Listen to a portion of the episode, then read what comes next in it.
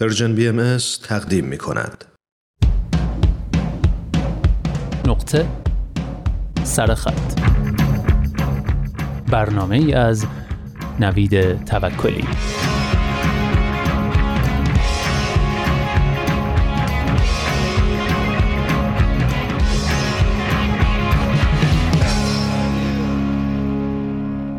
نوشتن و حرف زدن درباره خودکشی آسان نیست. باور عمومی این است که حتی حرف زدن از خودکشی باعث می شود آدم ها به فکرش بیافتند.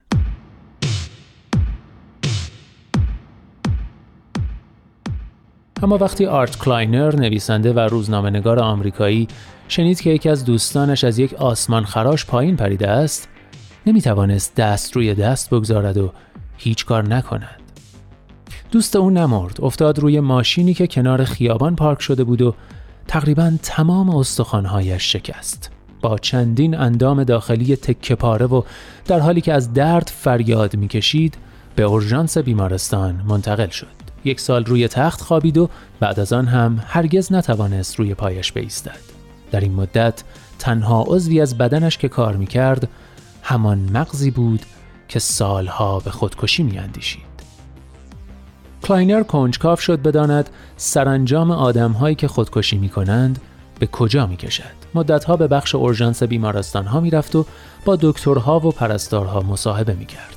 نتیجه هولناک بود. خودکشی برخلاف آنچه در فیلم ها دیده بود اصلا دراماتیک نبود. اینطور نیست که آدمها مشتی قرص بخورند و همه چیز در آرامش تمام شود. برعکس در بیشتر مواقع خودکشی اقدامی است ناموفق با درد و رنجی مافوق تصور و آسیبهایی جبران ناپذیر. یک بار دکتری برای او توضیح داد که مقاومت بدن ما در برابر آسیبها شگفتآور است. انسانها به راحتی از پا در نمی آیند.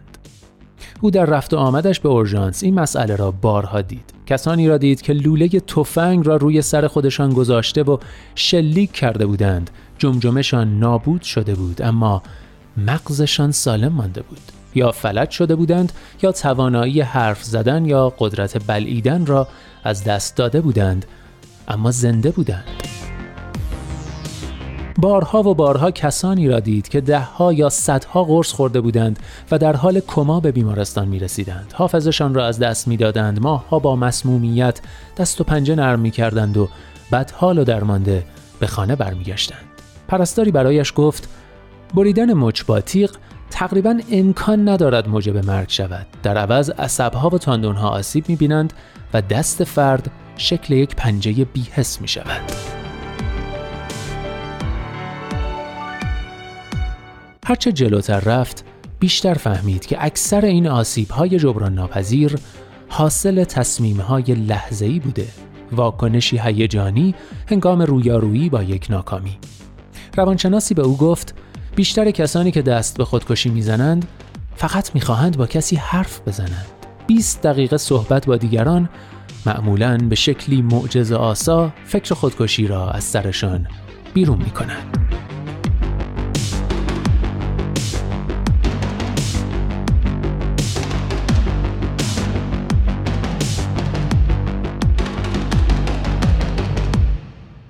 بله اون چه شنیدید نگاهی اجمالی بود به گزارش مفصل آرت کلاینر با عنوان چطور خودکشی نکنیم. ماجرا از اینجا شروع شد که صفحه اینستاگرام ترجمان به مناسبت روز جهانی پیشگیری از خودکشی ده سپتامبر 19 شهریور این خلاصه اجمالی را از گزارش مذکور پست کرد با این وعده که متن کاملش رو در فصلنامه پاییز منتشر می‌کنه. منم به منبع اصلی مراجعه کردم وبسایت psych.org P-S-Y-K-E psych.org که سایتیه که اصولا روی مسئله خودکشی و آسیب به خود تمرکز داره و اصل این گزارش مفصل تقریبا سی صفحه‌ای رو اونجا خوندم و حس کردم چقدر موضوع مهمیه و چقدر کم دربارش حرف زده شده و چقدر لازمه که این تابو رو بشکنیم و درباره خودکشی حرف بزنیم. بنابراین تصمیم گرفتم چند هفته ای نقطه سرخط رو به این مطلب اختصاص بدم تا خودکشی رو از زوایای مختلف بررسی کنیم چون گزارش آرت کلاینر حاوی نکاتیه که به نظرم شنیدن و دونستنشون برای همه ما مهمه چه خدای نکرده به خودکشی فکر کرده باشیم و چه حتی اسمش هم به گوشمون نخورده باشه. بخش های کوتاهی از این مطلب رو براتون ترجمه کردم که تو سه قسمت و طی سه هفته متوالی خواهید شنید.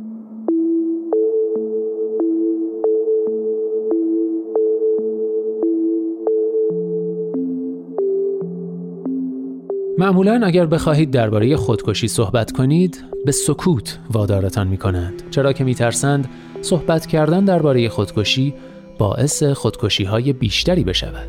اما به گفته دیوید گرودر روانشناس حقیقت بالینی این است که صحبت کردن درباره خودکشی اغلب آن را خونسا می کند نادیده گرفتن آن همیشه راه را برای خودکشی های بیشتر هموار می سازد.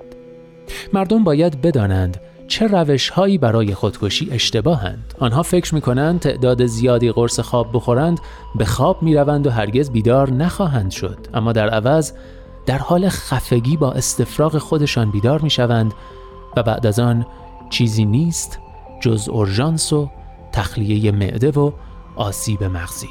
و این دقیقا نقطه مقابل رهایی از رنجی است که می‌کشند.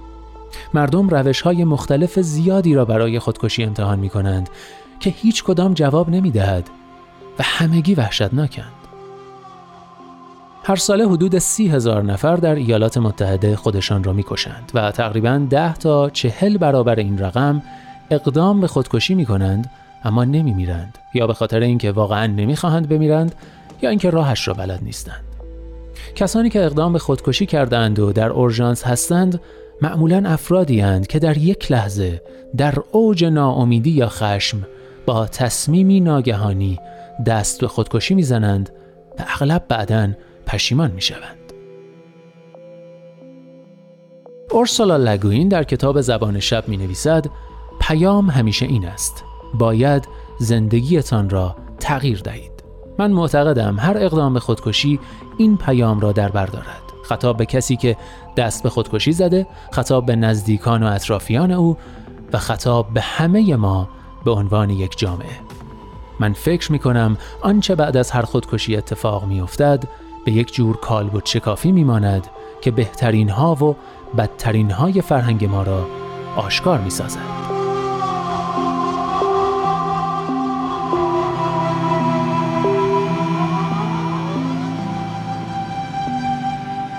اما کسانی که در این زمینه به صورت تخصصی فعالیت می کنند هم دیدگاه جالبی دارند. برای مثال نورمن فاربرو روانشناس متخصص در حوزه خودکشی در آخرین کتابش چهره های متعدد خودکشی می نویسد چتربازی، مداخله در جرائم خشونتبار، رانندگی در مستی، روسپیگری، قمار و به طور کل ریسک کردن همگی به تمایل به خودکشی ارتباط دارند و معنیش این است که می توان آنها را درمان کرد. مارک روبین امدادگری که در سان فرانسیسکو کار می کند هم می‌گوید من از هر بیمار روانی این درس را می گیرم که به هیچ چیز زیاد وابسته نشوم. عادت، شغل، مردم، پول، خانواده، هر چیزی که پیش از این کسی را ناامید کرده است. یا اینکه بیش از حد خودم را جدی نگیرم. به نظرم کسی که دست به خودکشی می‌زند باید کمی خودمحور و خودبین باشد. من همیشه از آنهایی که خودمحور هستند می‌پرسم واقعا فکر می‌کنی جهان اینقدر به تو اهمیت می‌دهد؟